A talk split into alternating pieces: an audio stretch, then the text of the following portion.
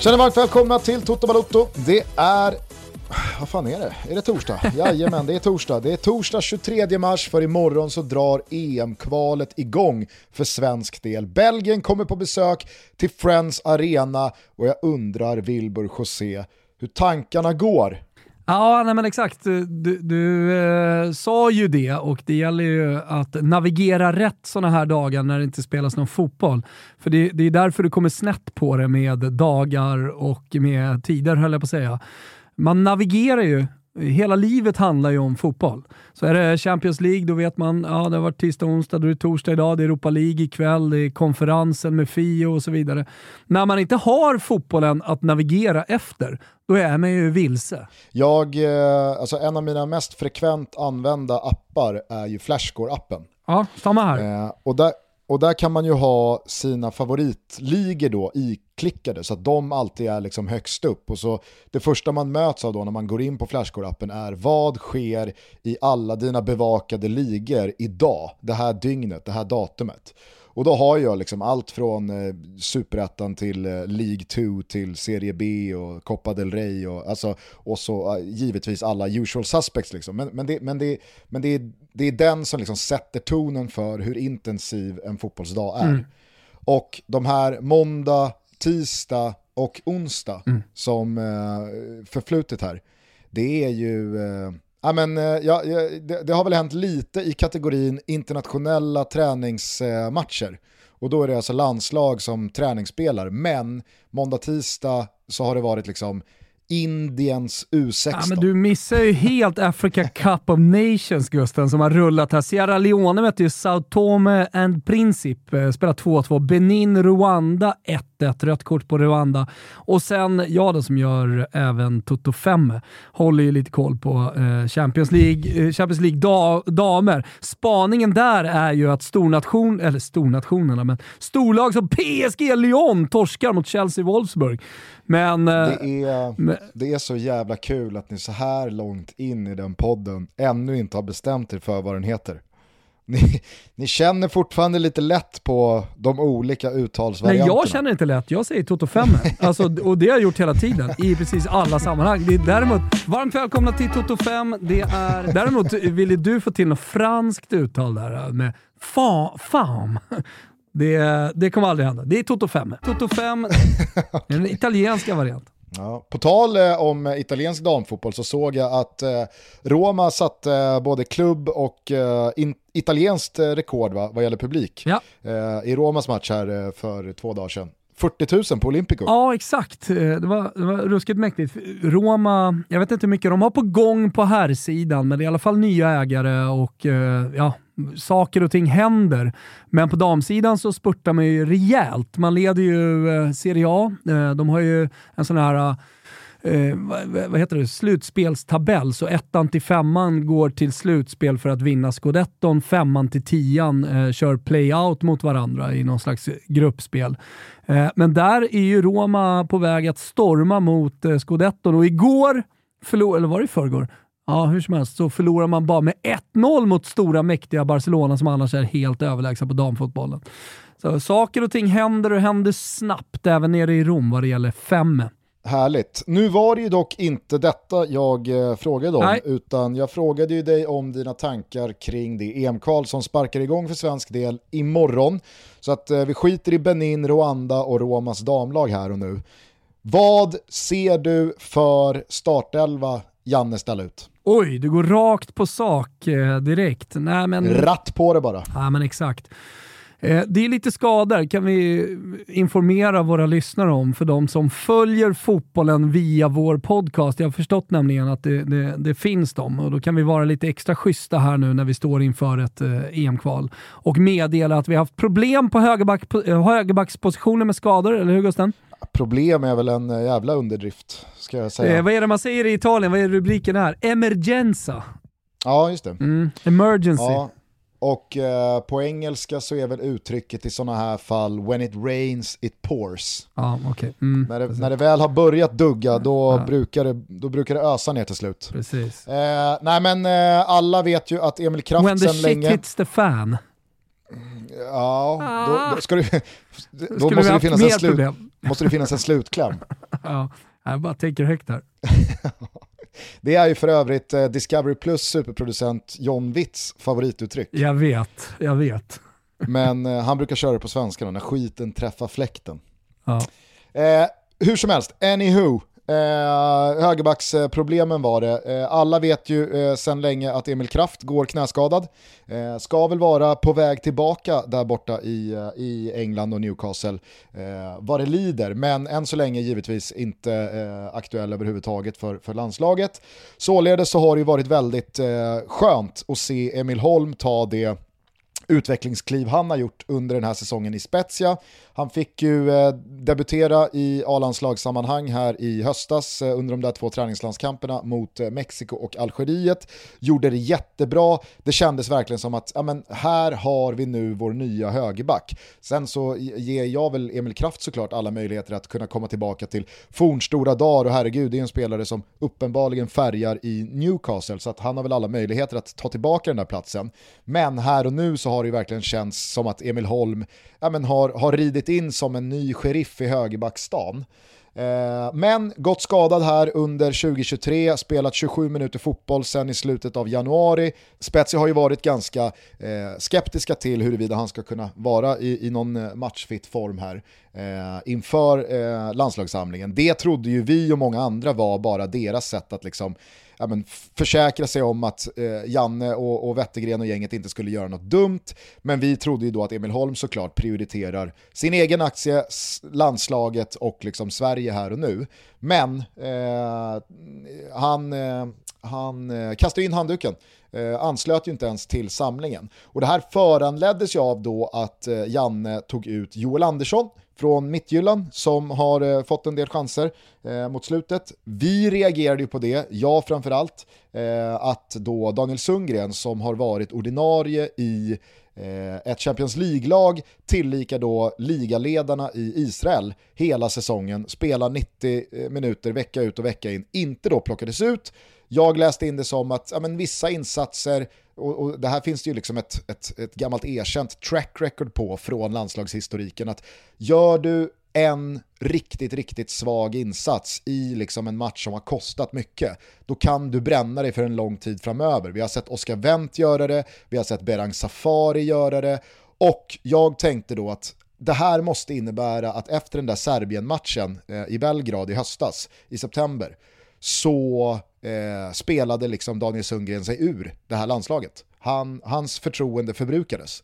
Eh, jag kan liksom inte eh, hitta någon annan förklaring till då det som har skett de här dagarna. Att ett, han tas inte ut i en trupp när då Emil Holm plockas ut med 27 minuter fotboll innanför västen sen i mitten av januari och Joel Andersson. Sen kastade Joel Andersson in handduken på grund av skada. Linus Wahlqvist kallas in istället som inte har varit en del av landslaget på väldigt länge. När sen då även Emil Holm annonserar att jag kommer inte till samlingen, då väljer alltså Janne och övrig landslagsledning att inte ens kalla in någon. Mm. Nej, det är ju ett eh, slag i facet såklart på Daniel Sundgren.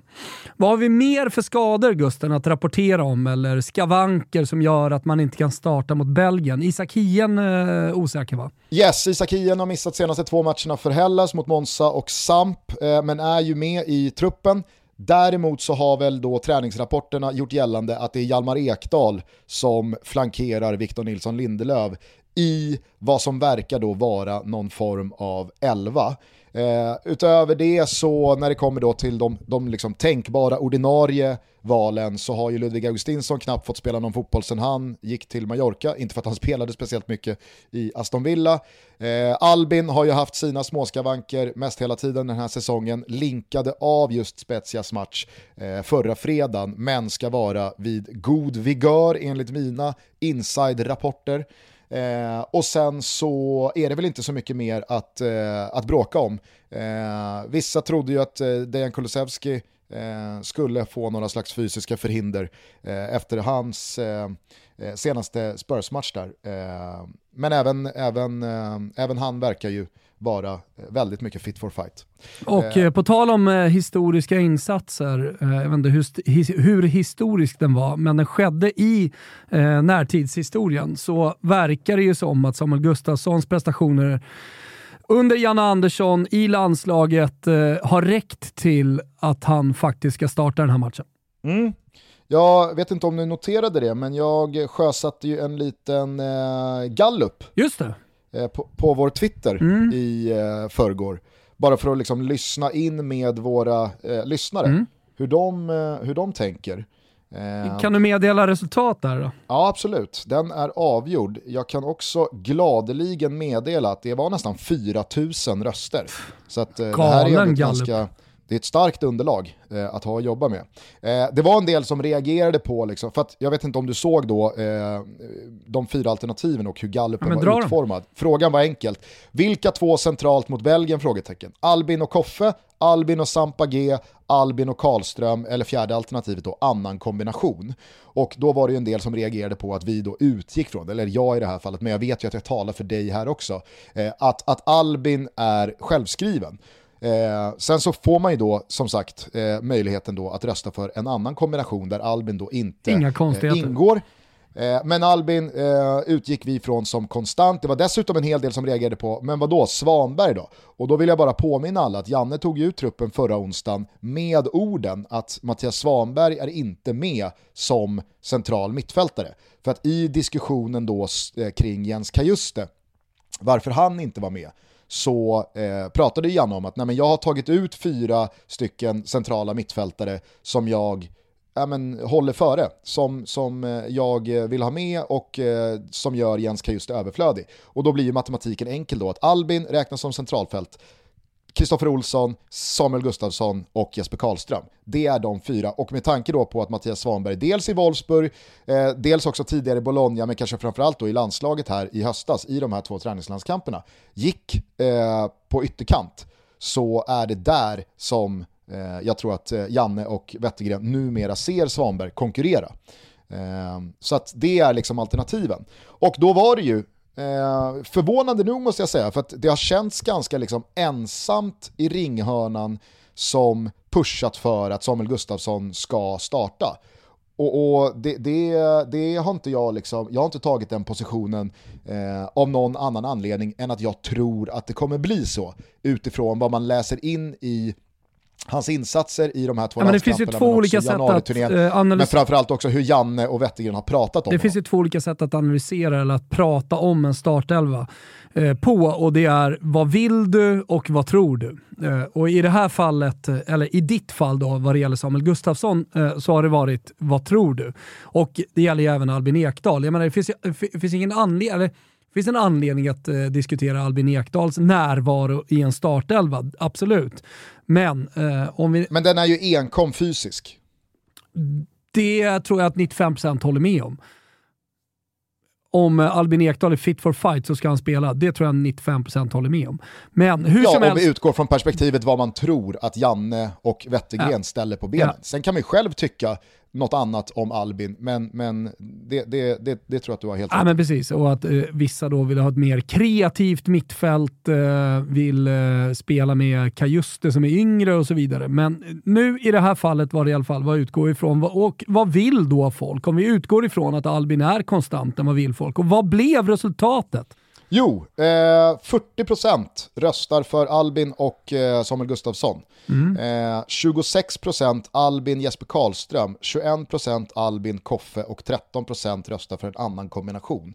Det jag tycker sticker ut här, det är ju dels då att nästan eh, liksom hälften, i alla fall en klar majoritet, eh, tycker då att eh, Albin och Samuel Gustafsson ska utgöra det centrala paret. Men det jag kanske framförallt reagerar på, det är att så få Eh, i alla fall jämfört då med Jesper Karlström, vill ha Kristoffer Olsson. Alltså att hans landslagsaktie verkligen har tagit en smäll senaste ett och ett halvt åren. Ja, men det, det har inte varit bra prestationer ihop med att hela laget har varit dåligt. Sen har ju han funkat bättre med Albin, Albin har varit fit i och med att han täcker så mycket yta och gör ett stort jobb tillsammans med Koffe, ska jag säga, som är lite underskattad i defensiven trots allt. Men, eh, men eh, alltså det, det, enda problemet jag har med Samuel Gustafsson, det är att han eh, kommer från en försäsong. Han är inte i liksom eh, superslag. Även om man kanske visar någonting på trä träningarna så är det en annan sak i match när du ska spela 90 minuter mot ett tufft motstånd som Belgien. Eh, och det andra är att han har visat det på den högsta internationella nivån, om vi nu utgår ifrån att det är det att möta Belgien, det tycker jag ändå, och det är viktigt redan från början, det är viktigt att vi presterar resultat. Det, jag, jag tycker att han ser jättefin ut, han har gjort ett jättebra år i Häcken, han har mycket erfarenhet eh, bakåt och sådär, men hur står han sig i en startelva när, när man måste vinna? Ja, det, det, det, det finns en viss risk, vill jag mena, att spela honom från start. Det finns andra eh, startuppställningar här på det centrala mittfältet som är mer garantier. Där vi har spelare som är i säsong, form och eh, som kan gå in och göra ett jobb direkt. Alltså, det, det, det, finns, håller du med om att det finns lite frågetecken där kring Samuel Gustafsson här i landslaget? Alltså egentligen inte. Jag, jag förstår vad du menar, att det är väl klart att det är skillnad på Samuel Gustafsson i slutet av mars kontra vad han har i benen jämfört med Samuel Gustafsson Du tycker inte att det är en jättestor av, faktor? I mitten av november då när han kommer eh, ifrån en, en, en intensiv allsvensk höst. Men jag tycker samtidigt att i de här kuppenmatcherna kanske framförallt här nu senast mot Djurgården. Men hur fan även... kan du lägga det som en stor faktor i cupen-matcherna i, jag, mot jag Djurgården? Att, jag säger inte att det är en stor faktor. Jag säger att jag tycker att Samuel Gustafsson ser ut väldigt mycket på samma sätt och vis som han gjorde i höstas.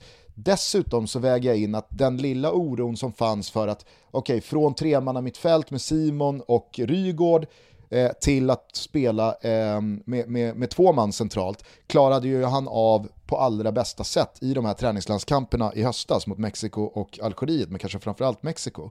Eh, jag tycker dessutom, och det har ju du också plussat väldigt mycket, att Samuel Gustafsson är ju en spelartyp som inte riktigt finns i eh, det här urvalet som, som, som Janne och Wettergren Nej, har alltså det, när det kommer det till svenska centrala landslagsfältare. Det finns för och nackdelar såklart med att spela, men jag säger bara att det finns en risk att spela med en central mittfältare, så viktig position, där det inte bara handlar om att eh, liksom, kriga och göra jobbet och kanske vinna boll eller att spela enkelt, utan det, där, där, uppgiften är så pass mycket större. Eh, du, du hörde ju vad Bosse och, och, för all del även coacherna i, i Djurgården eh, summerade matcherna mot eh, Lech Poznan med att eh, fan alltså, vi skulle ha mött dem i höstas, eh, då, då hade det varit en annan sak. Det är klart att det är en faktor här, att vi går in med någon slags risk att spela med en spelare som precis kommer från en försäsong. Ja, ja, absolut. Det är väl klart att det finns en risk. Men det är min hur... enda invändning. Sen ja, hoppas jag, ja, kanske ja. tror till och med att Janne har så pass koll så att nej, men det, det, här kommer bli bra. Men min enda invändning mot att spela Samuel Gustafsson, det är att han gör det när han kommer från en försäsong. Och det är en valid invändning som jag inte negligerar, men du frågade eh, liksom om eh, hur stor sak jag gör av det. Och jag, jag tror att det är av mindre vikt än vad du gör. Men sen så fattar jag väl också, precis som jag sa, att det är skillnad på slutet av mars kontra början, mitten av november. Men det jag kanske framförallt landar i, liksom så här, varför jag tycker att Samuel Gustafsson är det givna valet bredvid Albin Ekdal, det är för att ska man spela Albin Ekdal som en av två, ja då tycker jag att Samuel Gustafsson i ett kreativt eh, perspektiv är det bättre valet jämfört med Jesper Karlström och eh, Kristoffer eh, Olsson. Ja, nej, men det, det, det var dit jag skulle komma, när vi sen eh, börjar kolla på alternativen. Exakt. Är det Inters centrala mittfältare Nico, Nicola Barella, eh, Nicola, så är det? Jag vet inte. Ja. Jag brukar, ju, jag brukar säga fel det, på Barella äh, på Fotbollslördag Europa i slutet av sändningen. Okay. Då brukar han kunna bli Barolo. ja, det har jag faktiskt hört själv. Eh, det tror jag till och med vi har pratat om i Toto. Nej, men är, det, är, är det en central mittfältare som spelar 90 minuter varje vecka i Premier League? Nej, alternativen är en eh, spelare från den danska ligan, visserligen i säsong. Vi har, vi har Jesper Karlström som jag tycker har gjort jättebra i landslaget sedan han kom in, men som inte spelar i en toppliga. Alltså det, det, det är i, det, det, är det är inga superspelare som eh, han går in och brädar om han nu eventuellt startar. Jag pratar ju lika mycket eh, spelartyp, vad finns det för egenskaper? Yeah. Albin och Jesper Karlström, det tycker jag blir alldeles för destruktivt är, är taskigt, men vi, vi behöver lite mer kreativa passningsfötter, vi behöver lite mer att kunna göra sin gubbe centralt, att kunna slå en genomskärare, att kunna fylla på lite mer in mot boxen än vad de två representerar ihop. Och jag tycker att alltså, självförtroende eh, och, och, och liksom dagsform eh, är en minst lika viktig faktor som kanske då var är man någonstans i säsong. Och där tror jag att Samuel Gustafsson spelar med ett helt annat självförtroende och känsla för dagen än vad Koffe Olsson gör.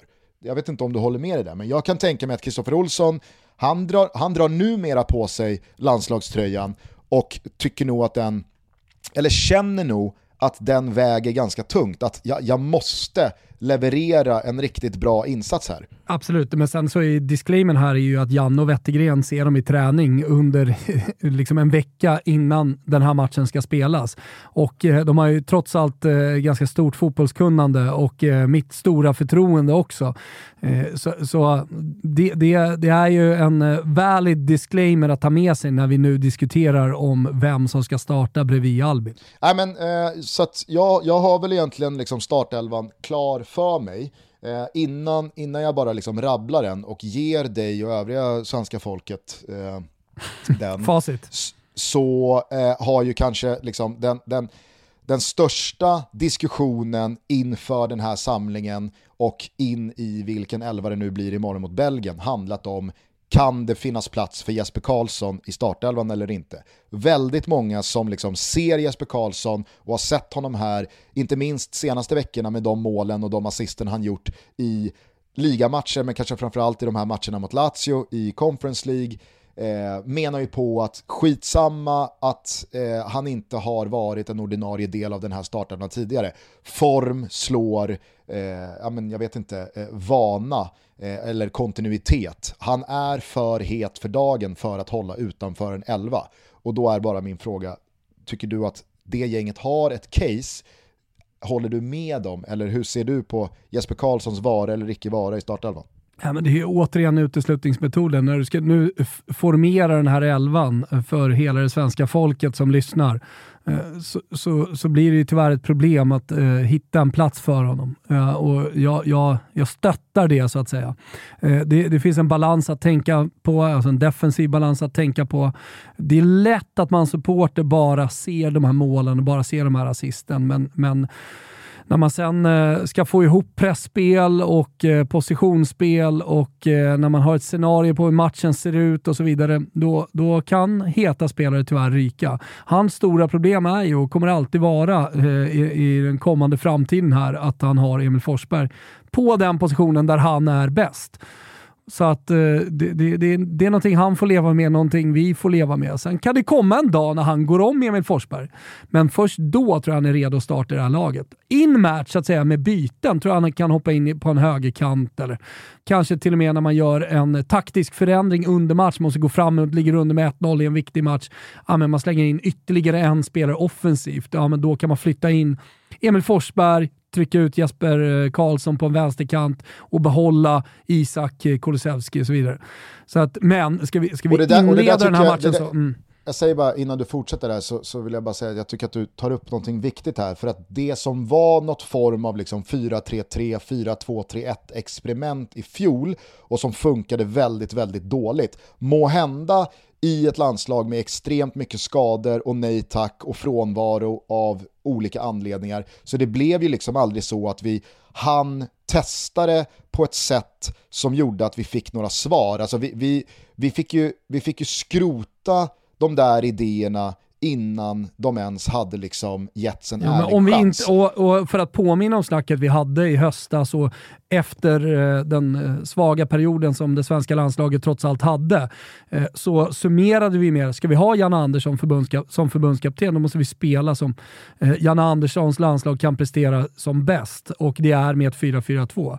Ja, finns heller, jag ville bara, jag ville bara, jag ville bara addera då att alltså, 4-4-2, eller 4-2-3-1, 4-3-3, hur man nu väljer att formera det. Det finns ju en taktisk flexibilitet även hos Jan Andersson och Peter Wettergren att spela på ett sätt i försvar och spela på ett sätt i anfall. Men jag tror att med Janne och Petter, Petter, Pettergren, Eh, med, med, med, Janne och Wettergren så tror jag att man hela tiden måste utgå från defensiven och den formation och spelsätt vi utgår från där. Och där kommer det handla om 4-4-2, så då spelar det ingen roll att man kanske får plats med Jesper Karlsson till vänster och drar in Emil Forsberg centralt i ett 4-2-3-1 eller ett 4-3-3, för att vi måste utgå från det defensiva och där blir det en för mycket. Ja, eh, jag skulle bara liksom avsluta det med att påminna folk om hur vi summerar som jag tycker var bra.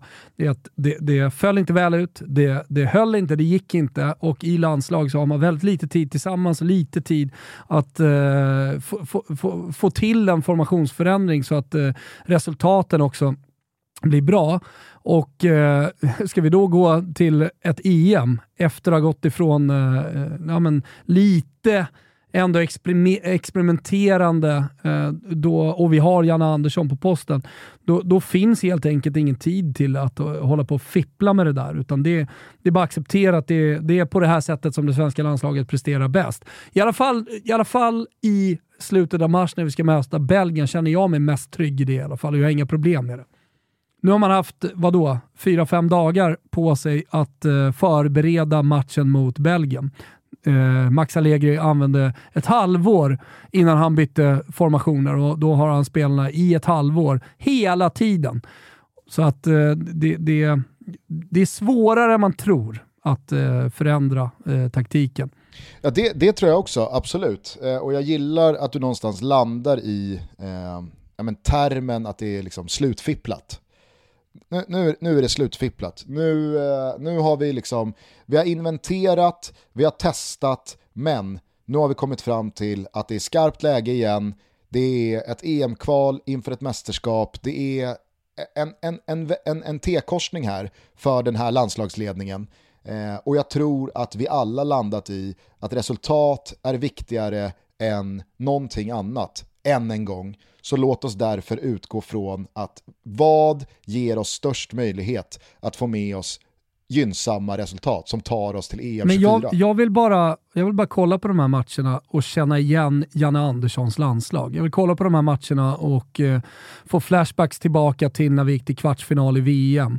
Eh, till när han tog över det här landslaget med ganska skralt spelarmaterial. Eh, det var i alla fall så tongångarna gick och ändå gjorde bra matcher mot Frankrike och så vidare. Han tog oss till, hela tiden till de här mästerskapen. Eh, vi, har ett missat i Qatar, eller Janne har ett eh, missat i Qatar, den stora plumpen. Men det var under en tid när vi försökte förändra. Vi försökte modernisera, vi försökte spela på ett annat sätt.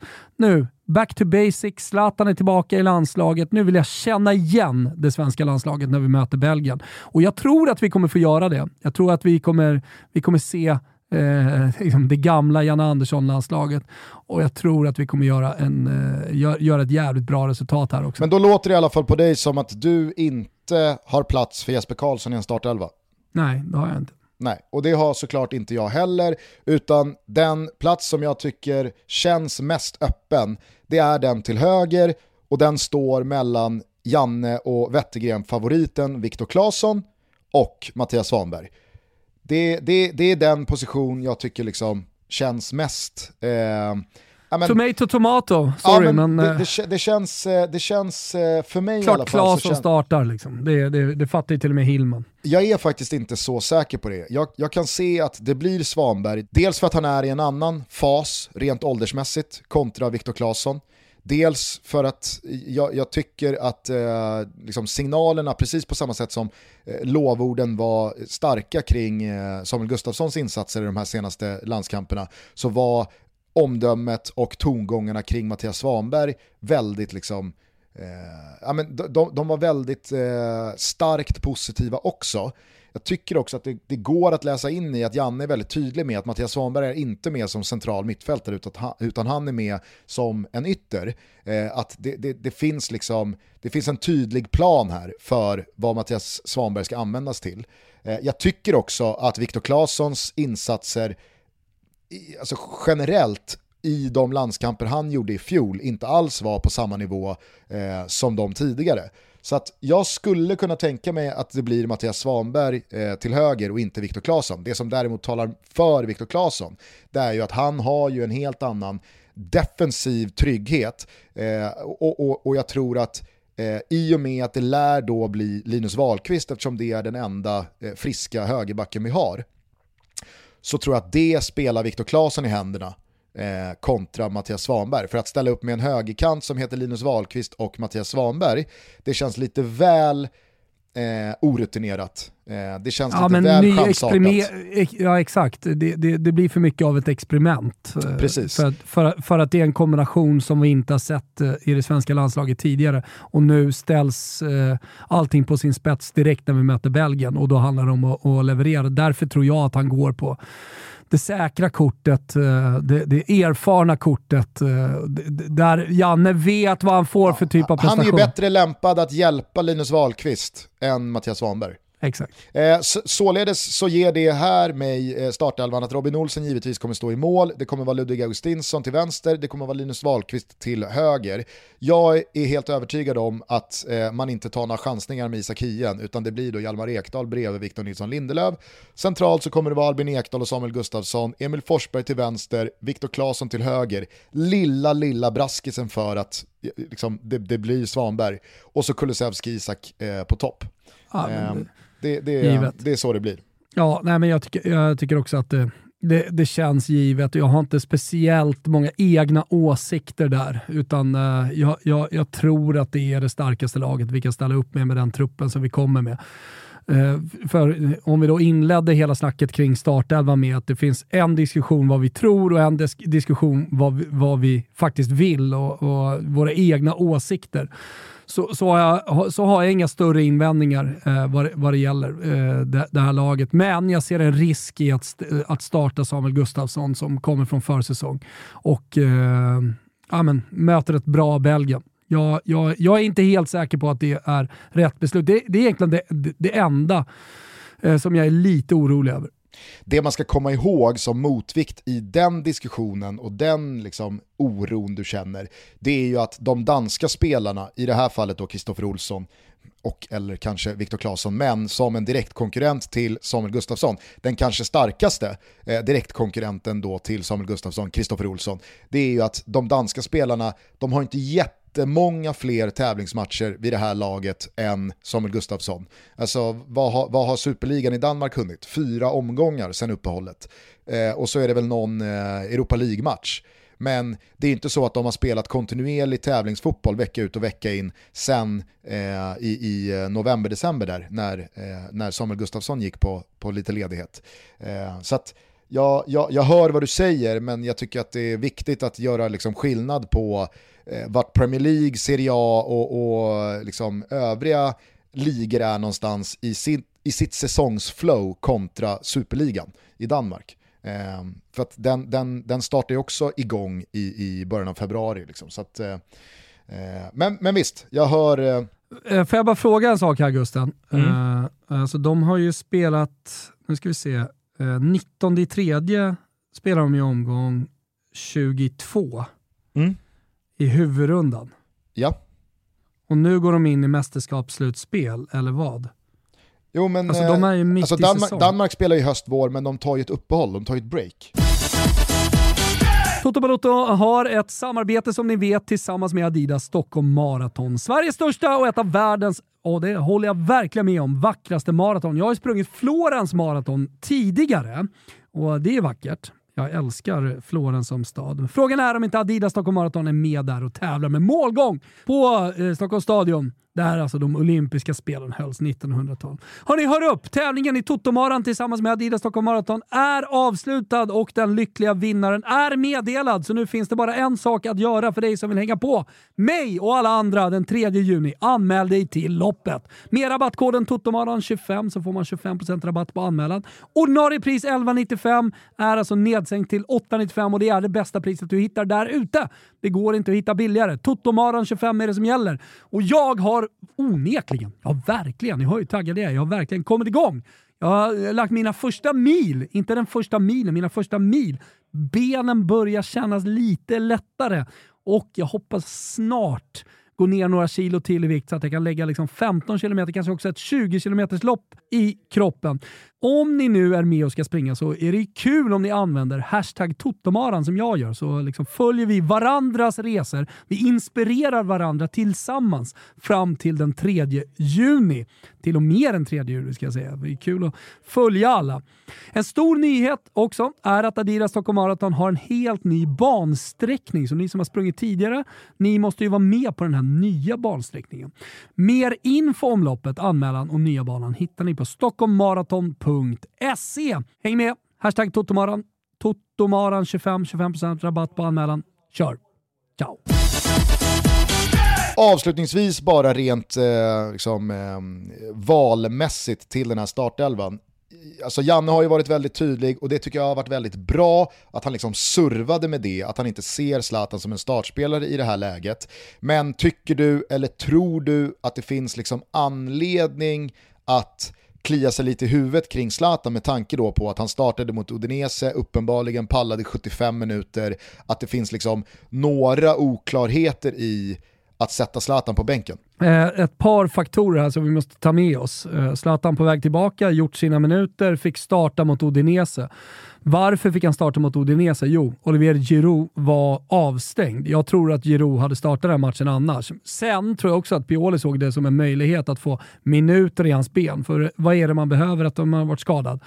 Eh, när man då är läkt, jo man behöver speltid. Sen kanske return to play, alltså det vill säga return to play matches, den fasen eh, som är den sista fasen i rehabiliteringen.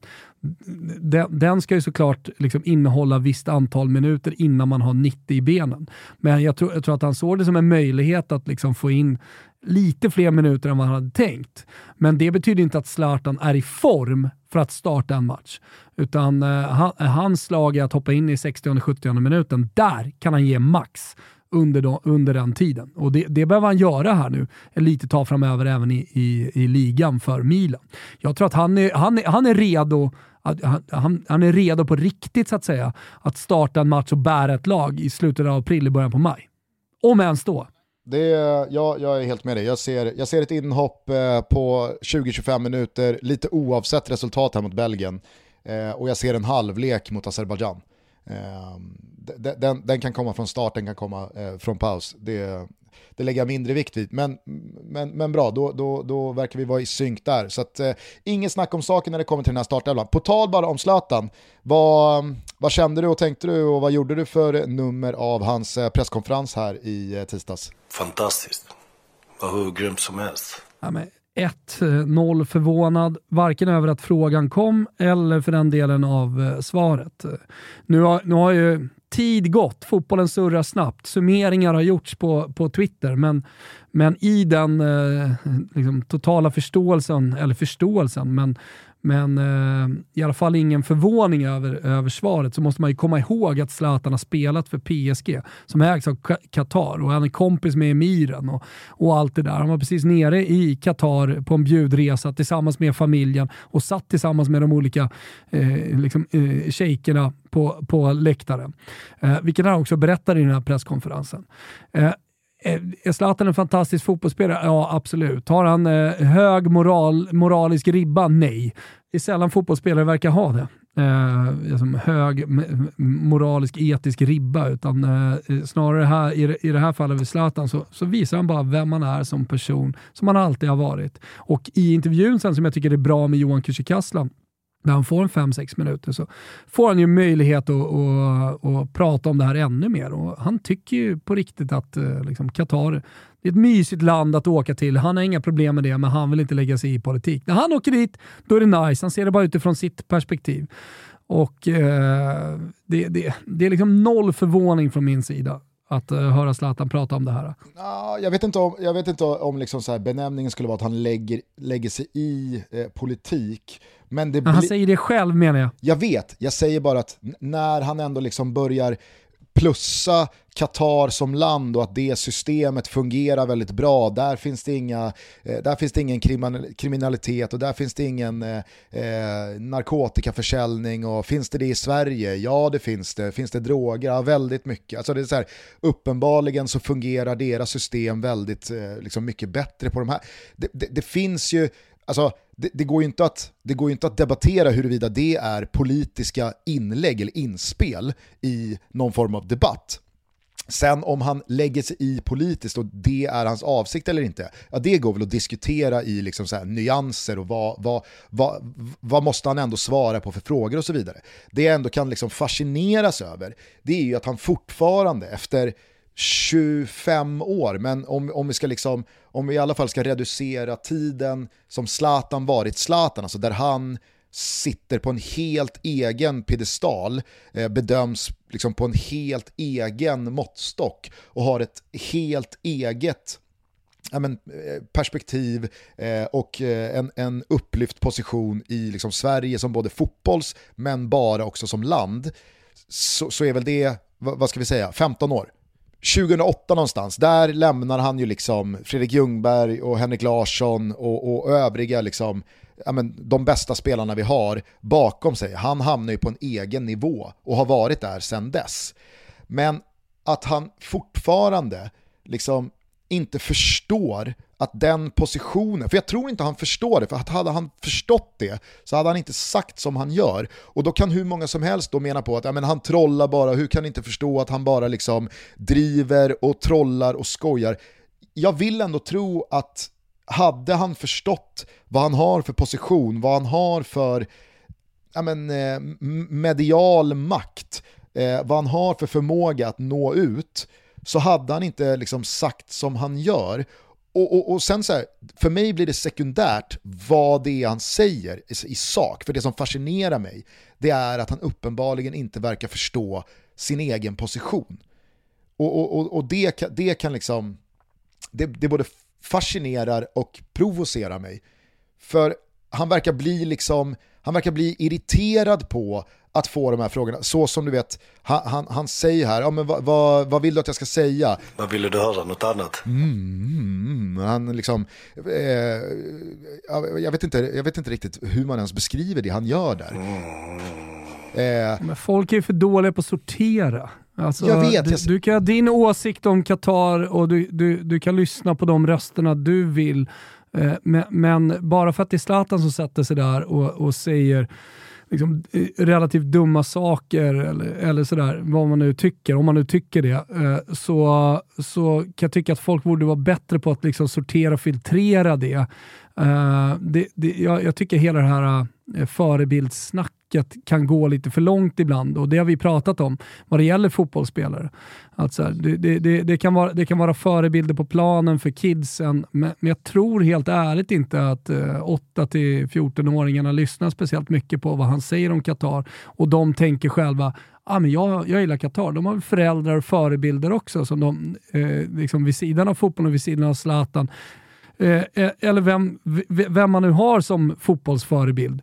När jag växte upp så hade jag in, inga, inga förebilder vid sidan av planen som var fotbollsspelare i alla fall, och så, som på något sätt har präglat eh, mina åsikter och min moraliska ribba idag, utan det var, det, det var andra. Så, så, eh, även om man tycker att det är problematiskt så tycker jag att det uppförstoras lite. Mm, jo, jag, alltså så här, jag håller med dig och det är inte så att jag säger emot dig. Jag, jag, jag lyfter bara det faktum att han fortfarande så här många år in i den position som han liksom eh, har haft i Sverige och i svensk media och som svensk fotbollsspelare. Att han fortfarande, alltså det känns som att de här svaren blir som liksom ett, ett provocerat svar på att han blir provocerad av att han får de här frågorna. Och det, och det är bara märkligt att han inte förstår att han i egenskap av den han är givetvis kommer få de här frågorna. Det är det som, Nej, det är, det som jag, är konstigt. Jag, jag, känner snarare att han hade förberett de där svaren. Jag tyckte han kändes eh, väldigt tydlig och liksom svarade direkt utan att tänka efter. Att eh, Får jag fråga om Qatar då kommer jag berätta att jag tycker att det var 10 poäng. Och jag, jag, jag känner inte att det var något trollande. För att nej, det är, klart att, det, det är klart med. att det inte var något nej, men Det var ju många som hade den. Nej, men jag, jag, jag säger bara eh, vad jag sett på Twitter eh, och hur folk har reagerat på det här så, så vill ju vissa få det till att äh, han trollar med alla och sådär. Men, men det, det, tycker jag inte han gör. Utan han har varit en multimiljonär i 25 år levt sitt liv eh, och eh, präglats av liksom, det livet. Eh, och, och det, det, här är Zlatan, det här är hans åsikt. Mm. Ja, jag vet inte, jag, jag hamnade i, eh, jag, jag, diskuterade det här lite med någon på, på Twitter som reagerade på något sätt. Eh, och, och, jag tror att han skrev till mig att det är, det är så jävla synd att han under alla de här åren har gett en så få liksom, anledningar att verkligen ta till sig Zlatan som människa parallellt med fotbollsspelaren. Kan... Men då har han ju behövt vara någon annan och det tycker jag också är fel. Ska ta till sig, ge oss anledningar att tycka om dig Zlatan, men han är, han är ju alltid sig själv. Jo, men alltså, här... varför, varför, ska han, varför ska han ge oss anledningar som inte är han?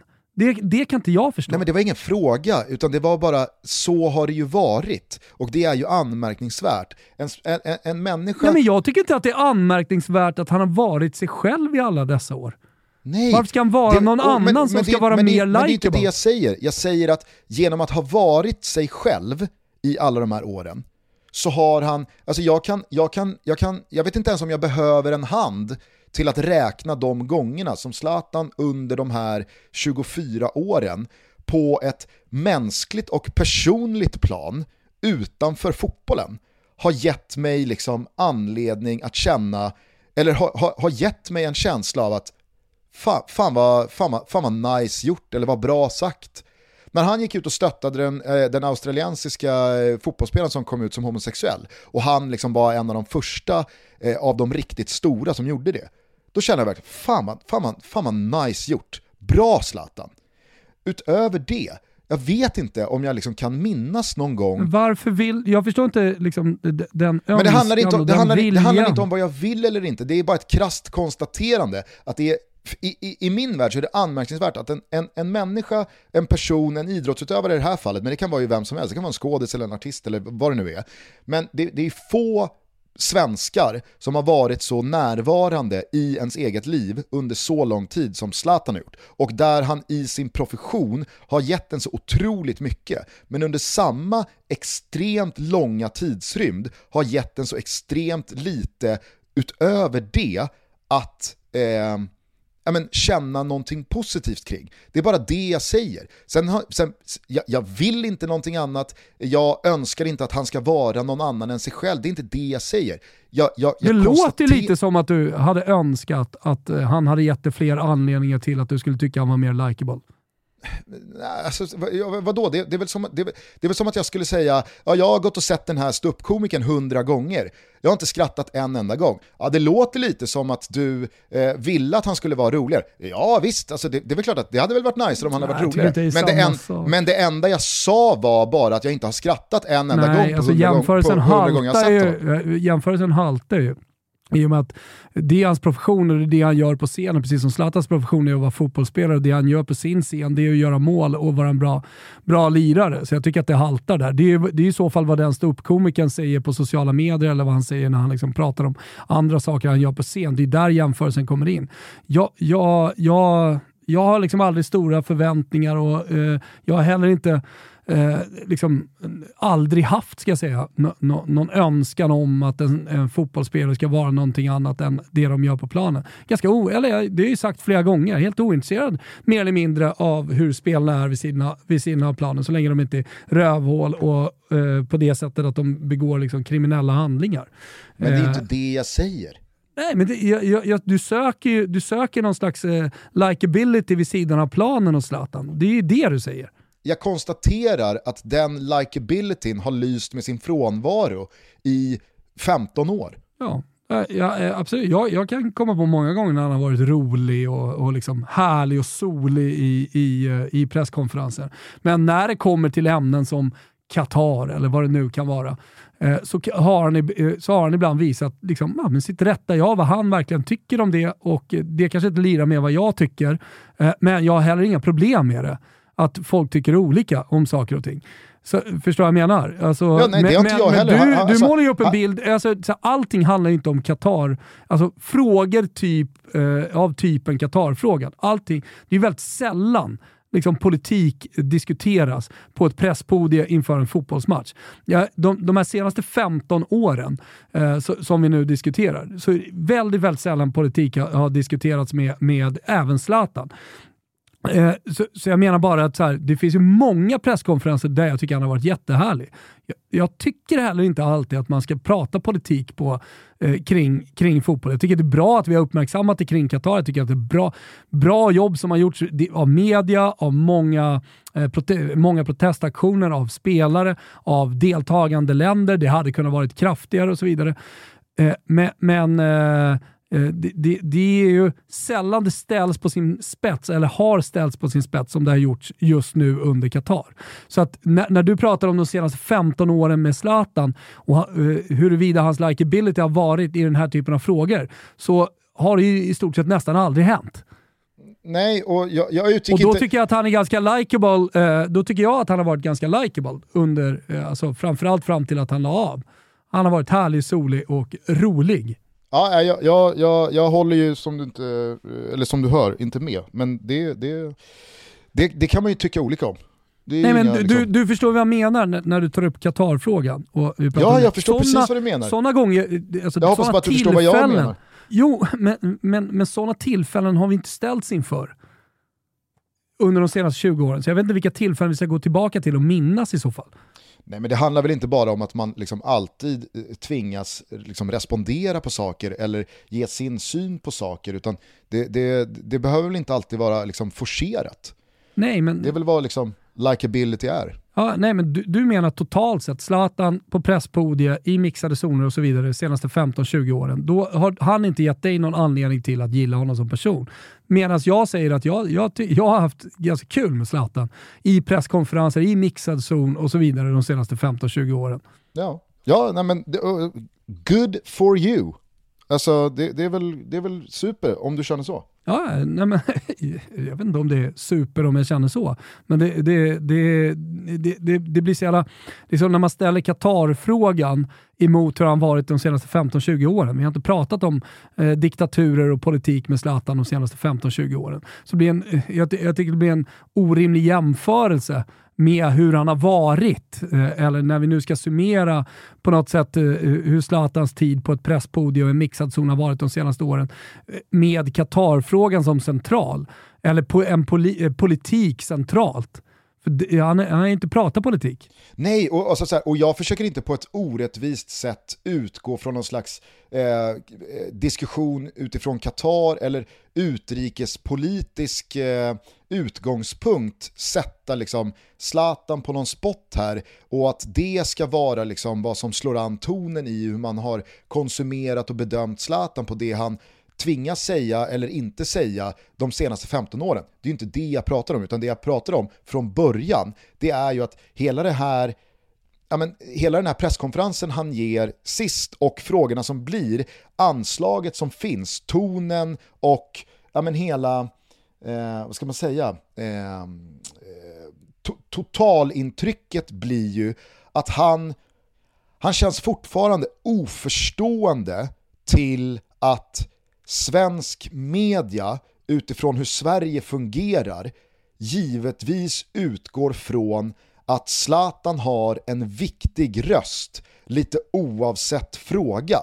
Och det känns som att det triggar honom att verkligen understryka att jag spelar inte med i något skådespel eller någon teater eller säger det som förväntas säga... Men inte det är bra att han säger det han, det, det han verkligen tycker? Men bra eller inte, jag säger bara, eh, jag, jag, jag sa bara från början att det fascinerar mig att det fortfarande efter så här många år... Jo men det fascinerar ju givna... på ett negativt sätt. Det är, det, det, det är därför jag, jag, eh, jag inte håller med. Alltså, jag håller inte med Zlatan om Qatar-frågan. Det, det, det, är inte där diskussionen ligger. Men, men, men det jag säger emot är att det är konstigt att det fascinerar dig.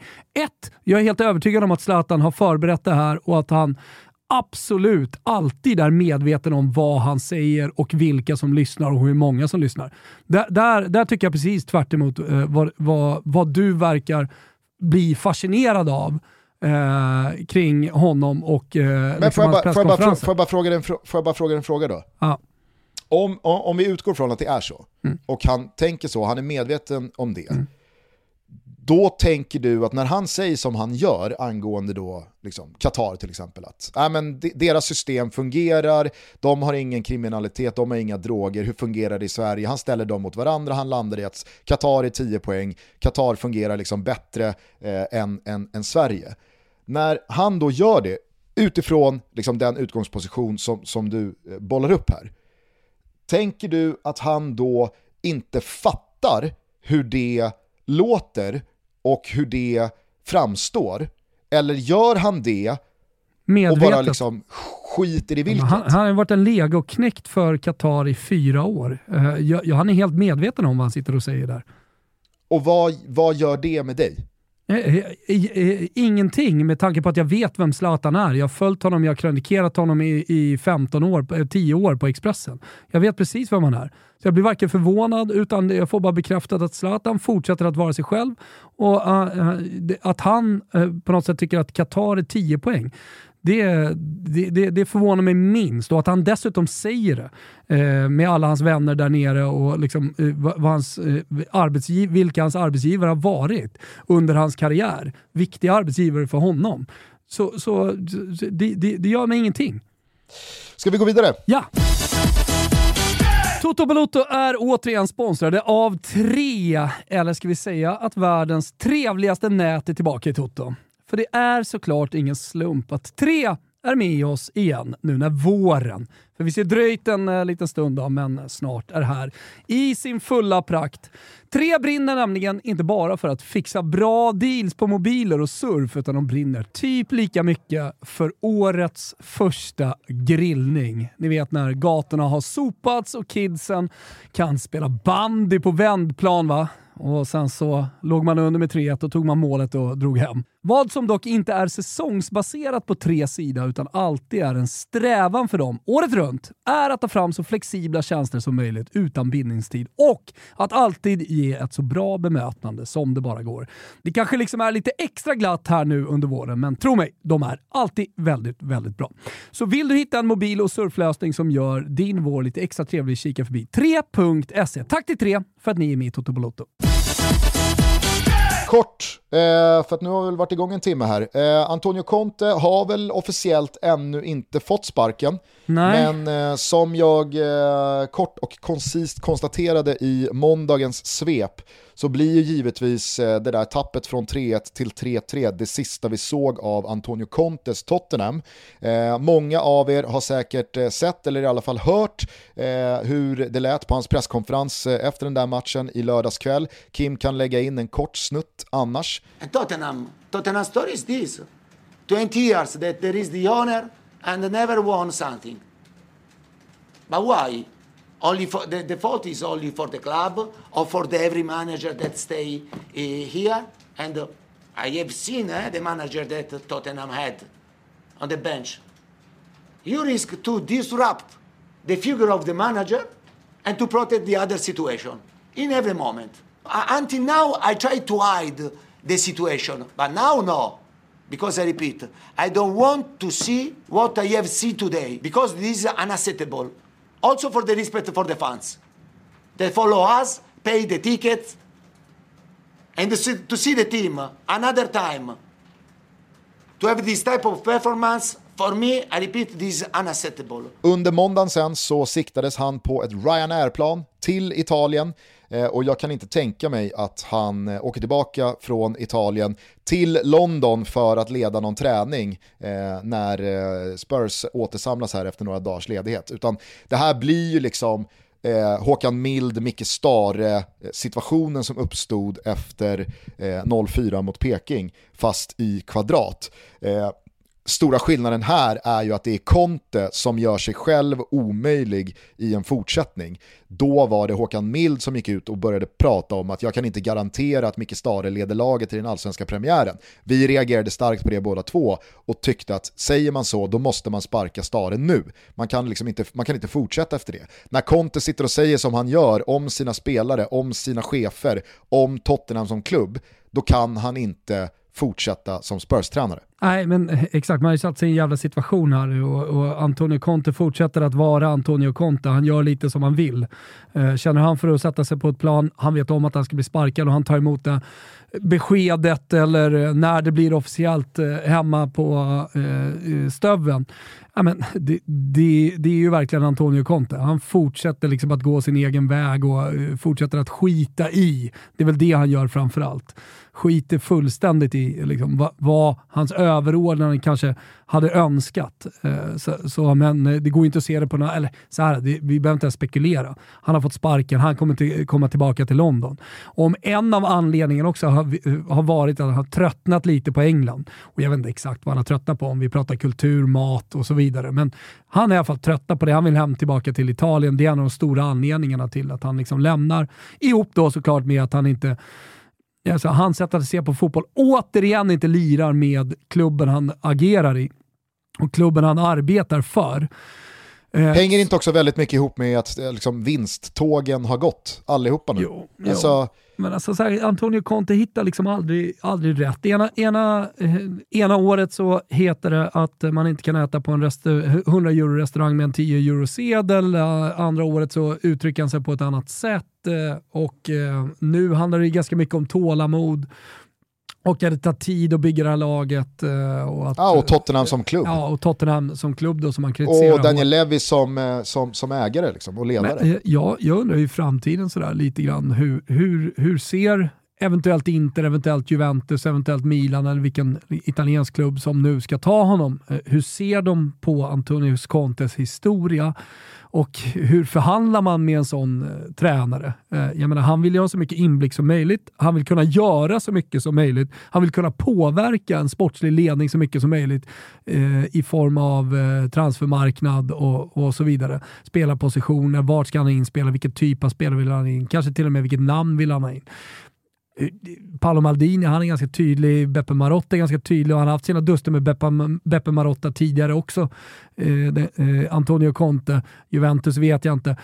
Fan, kan inte riktigt se honom i någon av de randiga stora klubbarna i Italien heller. Sen kanske det blir så, men, men just med tanke på hans historia. Nej, jag, jag håller med. Sen uh, såg jag ju med, med, med, fasa, eller jag vet inte om det är med fasa, det var, det var bara någon någon eh, ambivalent känsla eh, när eh, det kom lite rapporter om att liksom, Roma har Antonio Conte högst upp på någon slags reservlista om man nu skulle gå skilda vägar med José Mourinho i sommar. Det, det, det, det, det tror jag bara liksom så här, är onödigt att spekulera i här och nu. Det man i alla fall PSG vet PSG och jag menar så här, det, det är klart det finns klubbar bortom Italiens gränser som kan vara intresserade av Conte. Ja, det, det jag bara skulle landa i att det man vet här och nu det är ju att Contes nästa gig, Contes nästa uppdrag är jävligt, jävligt viktigt för honom för att eh, alltså, the perception, eh, alltså bilden av Antonio Conte som en vinnande tränare tror jag inte står och faller med det, men skulle han misslyckas i nästa klubb och med nästa uppdrag också, så jag vet inte vad du känner, men då, då, då, då, då känner i alla fall jag att då blir någon slags här övergripande taken på Antonio Conte som tränare är att han har fler misslyckanden än eh, succéer i, jag köper ju in mig på det du säger. Jag köper in mig på det du säger, men samtidigt så har vi pratat på samma sätt om, om eh, José Mourinho i hundra år. Han fortsätter få arbete efter arbete efter arbete i mer eller mindre stora klubbar. Eh, och jag, jag, tror nog att Antonio Conte kommer kunna välja, eller välja, men han kommer nog kunna hamna liksom i, i, i stora klubbar framåt och, och kanske vinna titlar eh, alldeles oavsett. Men med, med eh, eh, alltså vetskapen om, eller det, det har ju klubbarna nu vetskap om, att det kan vara problematiskt att få in honom. Och, och alltså han ställer ju otroliga krav på sin omgivning och allting ska ske liksom på hans sätt. Det tror jag är det största problemet med Antonio Conte. Sen tycker jag att han har en aura av hela tiden att skita i. Alltså det du säger nu, han bryr sig inte hur andra ser på honom. Han, här, att, det, att det ska finnas en liten räds, rädsla eventuellt att shit, nu måste jag lyckas för annars kanske de inte ser på mig som en vinnande tränare som kan ta titlar. Det känns som att han bara skiter i allt Fast sånt Han har där. ju ändå gått i ganska tydlig polemik kring just det där när folk har ifrågasatt honom. Då har han ju varit väldigt tydlig med att I'm a serial winner och eh, liksom varit väldigt noga med att understryka att dit, dit jag går, mm. eh, liksom, där, där börjar det vinna. Nej, men det är sant. Det är sant. Men han kommer förmodligen, alltså är nästa klubb han går till kommer vara en klubb som kan vinna titlar. Det, det, det kan vi nog eh, liksom understryka och vara ganska säkra på. Så får vi se vad det, det vad perspektivet det som jag tänker har fått ganska lite speltid i liksom, eh, svallvågorna efter hans liksom, blödning på presspodiet i lördags, det är ju hur mycket rätt har han kring Spurs och Daniel Levy. Alltså, det tror inte jag bara är liksom gripet ur luften eh, och, och liksom no, någon, någon jävla katapultstol ut Ingen från flygplanet som håller på att krascha. Att han bara liksom så här, äh, skitsamma, jag, jag kastar hela jävla Spurs och Levy under, under bussen här nu för att jag ska få sparken och få ett bra avgångsvederlag. Utan jag, jag kan absolut tänka mig att alltså, det, det ligger ju säkert någonting i det han säger. Och börjar man titta på Spurs track record här av tränarval, av satsningar, eh, av eh, liksom, riktningsval man gjort under Daniel Levy så är ju egentligen Mauricio Pochettino det enda eh, lyckade liksom, det, det, är den enda lyckade perioden sett till progression, utveckling, man tar klubben från en plats till en annan både innan och sen dess så har man ju famlat i blindo med både tränarval, spelarrekryteringar, eh, ja men egentligen en röd tråd i vad, vad vill vi att Tottenham är för klubb? Ja, nej men jag, jag, jag håller med. Det är klart det, liksom, det, det, det finns grillat och inte bara rök i, i hans kritik gentemot klubben. Eh, och det tror jag nog också Spurs-supportrarna håller med om. Eh, och eh, det, det, det, har väl varit liksom genomgående. Sen kan ju liksom nästa tränare, säga att det blir Pochettino, ja, det kan ju rädda mycket ändå. Eller rädda, men det, det, det kommer ju göra supportrarna nöjda alldeles oavsett. Hörru, eh, eh, jävligt in, det finns ju fler intressanta matcher. Vi ska inte stanna till där, vi kommer ta ner det på måndag. Eh, men har du noterat det jag såg här, att Italien möter England? Självklart. Och de gör det i Neapel. Neapel. alltså vad vill de med Neapel? Jag höll på att säga, vad vill de med? Jag, jag, jag undrar hur nöjda de napolitanare som fick liksom sina fasader och gator och torg och butiker eh, trashade och plundrade och, och liksom sönderslagna här för tio dagar sedan när Eintracht Frankfurt var på besök. Eh, jag, jag, undrar hur nöjda de är med eh, valet av spelplats här. Eh, Mancini var ju ute och svingade också här kring att det, det, är inte, det är inte napolitanernas fel, utan det är, fan, det är borta. Det är alltid borta supportrarnas fel. Mm. Jag vet inte hur mycket sving mm. det är, men det, men det blir i alla fall så här det, det är någon, någon, någon, form av vedträ i brasan. Ja, nej men det är det. Jag noterade bara att det skulle spelas en rolig match i alla fall under det här som man kan hålla koll på. Och i den, just den här matchen så ser jag ju fram emot att se eh, Retegi. Som, ja, eh, är det in... uttalet eller? Vi pratar alltså om Matteo Retegi. Ja. Eller jag tänker om det är liksom något sådär Matteo Retegui. Eh, eh, Retegui. Eh, men, men någonstans däremellan Retegui och Retegi. Eh, Retegi det är inte Retegui. Jag tror inte det i alla fall, även om det såklart finns italienskt påbrå här och det låter mer italienskt att säga det. Men jag får slå på Sky och se hur, hur, hur de säger det. Ja. Men han kliver alltså in i en startelva för ja, Italien. Och eh, på tal om vad, vad Il Chiti har sagt, eh, Roberto Mancini säger att han liknar en tidig ung eh, Gabriel Vincenzo. Grifo. Batistuta herregud vilka ord att liksom lägga i, på en presskonferens innan en sån här match. Ah, ja, ja. och för er som undrar, vem fan är det här? Ni ska inte skämmas. Eh, Mancini har eh, letat långt ner i lådan. Eh, han har åkt till Mexiko och hittat denna Argentina-födda italienare som alltså är 23 år, Eh, uppvuxen i eh, både Argentina och den argentinska fotbollen, spelar numera i mexikanska Tigre på lån då mm. från Boca Juniors. Eh, rätt in då i Liazzurri. Så att, eh, ja, Mancini fortsätter att vara Mancini eh, i sina eh, fynd runt om fotbollsvärlden. Ja, äh, men det ska bli kul att gå in i det här. Det ska bli jävligt kul att se det svenska landslaget. Förhoppningsvis då som ser ut som Janne Anderssons landslag så att eh, vi återigen får hopp och kan omfamna det och sjunga Ja min Jan tillsammans eh, i mästerskap inom en snar framtid, eller hur? Ja, verkligen. Och jag tycker att den liksom, aspekt som känns mest kittlande, oklar, lite läskig men samtidigt liksom eh, fördelaktig för Sverige, det är ju verkligen vad är det för Belgien som dyker upp på Friends imorgon? Det har man ju ingen aning om sett till både förbundskaptensskifte men också ett mer eller mindre generationsskifte. Jag vet inte hur många av våra lyssnare som liksom har eh, skummat igenom den belgiska truppen, men jag kan tänka mig att liksom, både du och jag och en hel del andra kliade sig lite i huvudet och undrade vem? Ja, nej, men så är det såklart. Eh, det, det, eh, det, det är ju man hörde ju Jan Andersson prata om att man har scoutat dem och liksom man har gjort vad man har kunnat, men det, det, det är ju svårt eftersom man inte spelar några matcher sen, sen eh, man gjorde det skiftet och liksom det, det är nya spelare in. Eh, på något sätt säkert ett nytt spelsystem, även om det finns en en, eh, slags grundinställning till fotboll i ett belgiskt landslag. Så att, eh, vi, får, vi får helt enkelt se, men det ska bli kul. Det ska bli kul med den här matchen.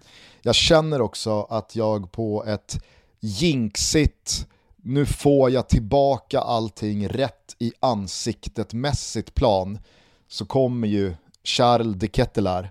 Ja. Han kommer ju få ut precis allting Maximalt. på Friends ja, om han nu får ja, men så chansen. Som när, Ödegård hade lekstuga på Friends Arena, du kommer ihåg den matchen. Att det, det, det, blir något liknande här, att man får se hans verkliga kraft. Det är ju en bra fotbollsspelare, en fantastisk fotbollsspelare i grunden, det ska ju sägas. Kommer helt snett i, i, i Milan bara.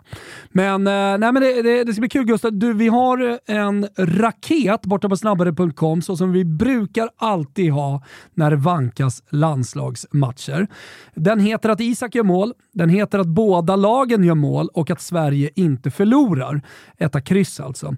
Eh, det här är en rolig raket som vi, ja, men vi, vi tror starkt på den, så hoppas vi såklart att Sverige vinner, men, men eh, lite hängslen och livrem. Den ligger under bettingfliken på snabbare.com. Ni hittar liksom Toto Balutto där som en egen liten bild.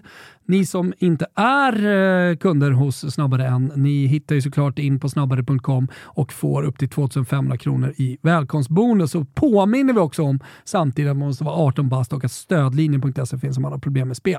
Underbart! Hörru du, nu eh, fortsätter vi ladda inför EM-kvalpremiären mot Belgien imorgon kväll på Friends Arena. Det är som sagt Italien mot England ikväll. Det finns en hel del annat fotbollsgodis att konsumera, men det är ju fortsatt landslagsdagar, således så finns det en hel del luckor i tv-tablån som annars brukar fyllas av bollen. Gör således så att ni går in på Simor och klickar igång nya Beck. Quid Pro Quo heter den.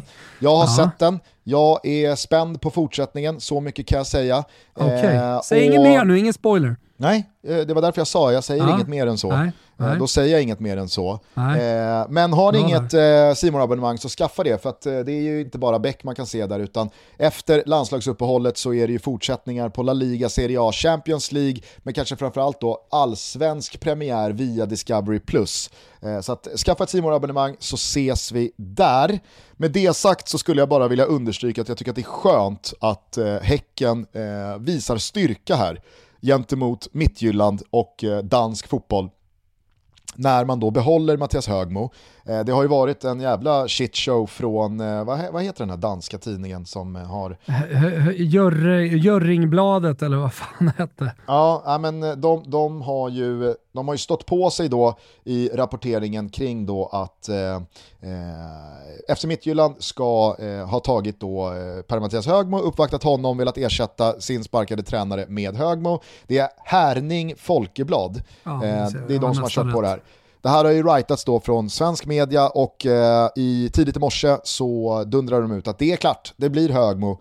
Svenska tidningar hakade på, sen tvärvände då samma eh, danska eh, tidning med att nej, det, det, det blev inte Högmo. Eh, så då fick ju alla då pudla eh, och eh, Häcken kunde ju glatt konstatera att Per-Mattias ska ingenstans. Nej. Och det tycker jag är starkt agerande av, eh, av Häcken, för att jag fattar ju såklart att här har det ju varit, eh, här har det varit förhandlingar, här har det ju varit eh, ett, ett, ett liksom konkret intresse där saker och ting har legat på bordet. Men att Häcken i deras position kan stå emot och visa styrka, det tycker jag vittnar jävligt mycket om eh, vart Häcken befinner sig. Så att, eh, Svensk fotboll är stark. Ja, Verkligen. Blir också lite glad av att Roy Hodgson är tillbaka i ditt och Olens Crystal Palace. Det kommer gå spikraka uppåt nu. Det finns ett grundspel med... som är otroligt. det, det, var det ni, ni, ni hade, ja, ni hade ska... någonting på känn det är något stort på gång här. Viera ska ut, Hodgson ska tillbaks. Ja, exakt. Vi ska, vi ska träffas imorgon, vi ska ut och, och kolla på vår häst som har kommit från eh, Frankrike nu äntligen och eh, befinner sig hos eh, Timo Nurmus eh, och sen ska vi in och, och, spela in spelsurf. Får vi se om det blir eh, lite, lite eh, Crystal Palace där också då. Mm, mm. Ja, jag jag är såklart idel öra. ja, det är, bara, det är bara ratta in podden va. Härligt. Eh, ja. Vi hörs igen på måndag. Då tar vi ner vad som skett fram till dess. Ta hand om varandra. Ciao tutti. Ciao tutti.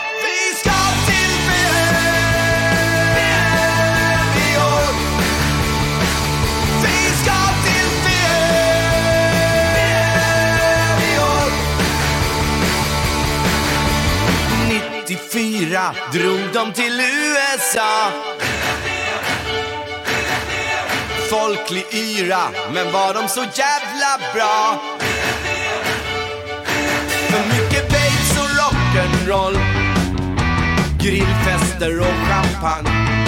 Så några spelare fick håll, orka inte ända fram.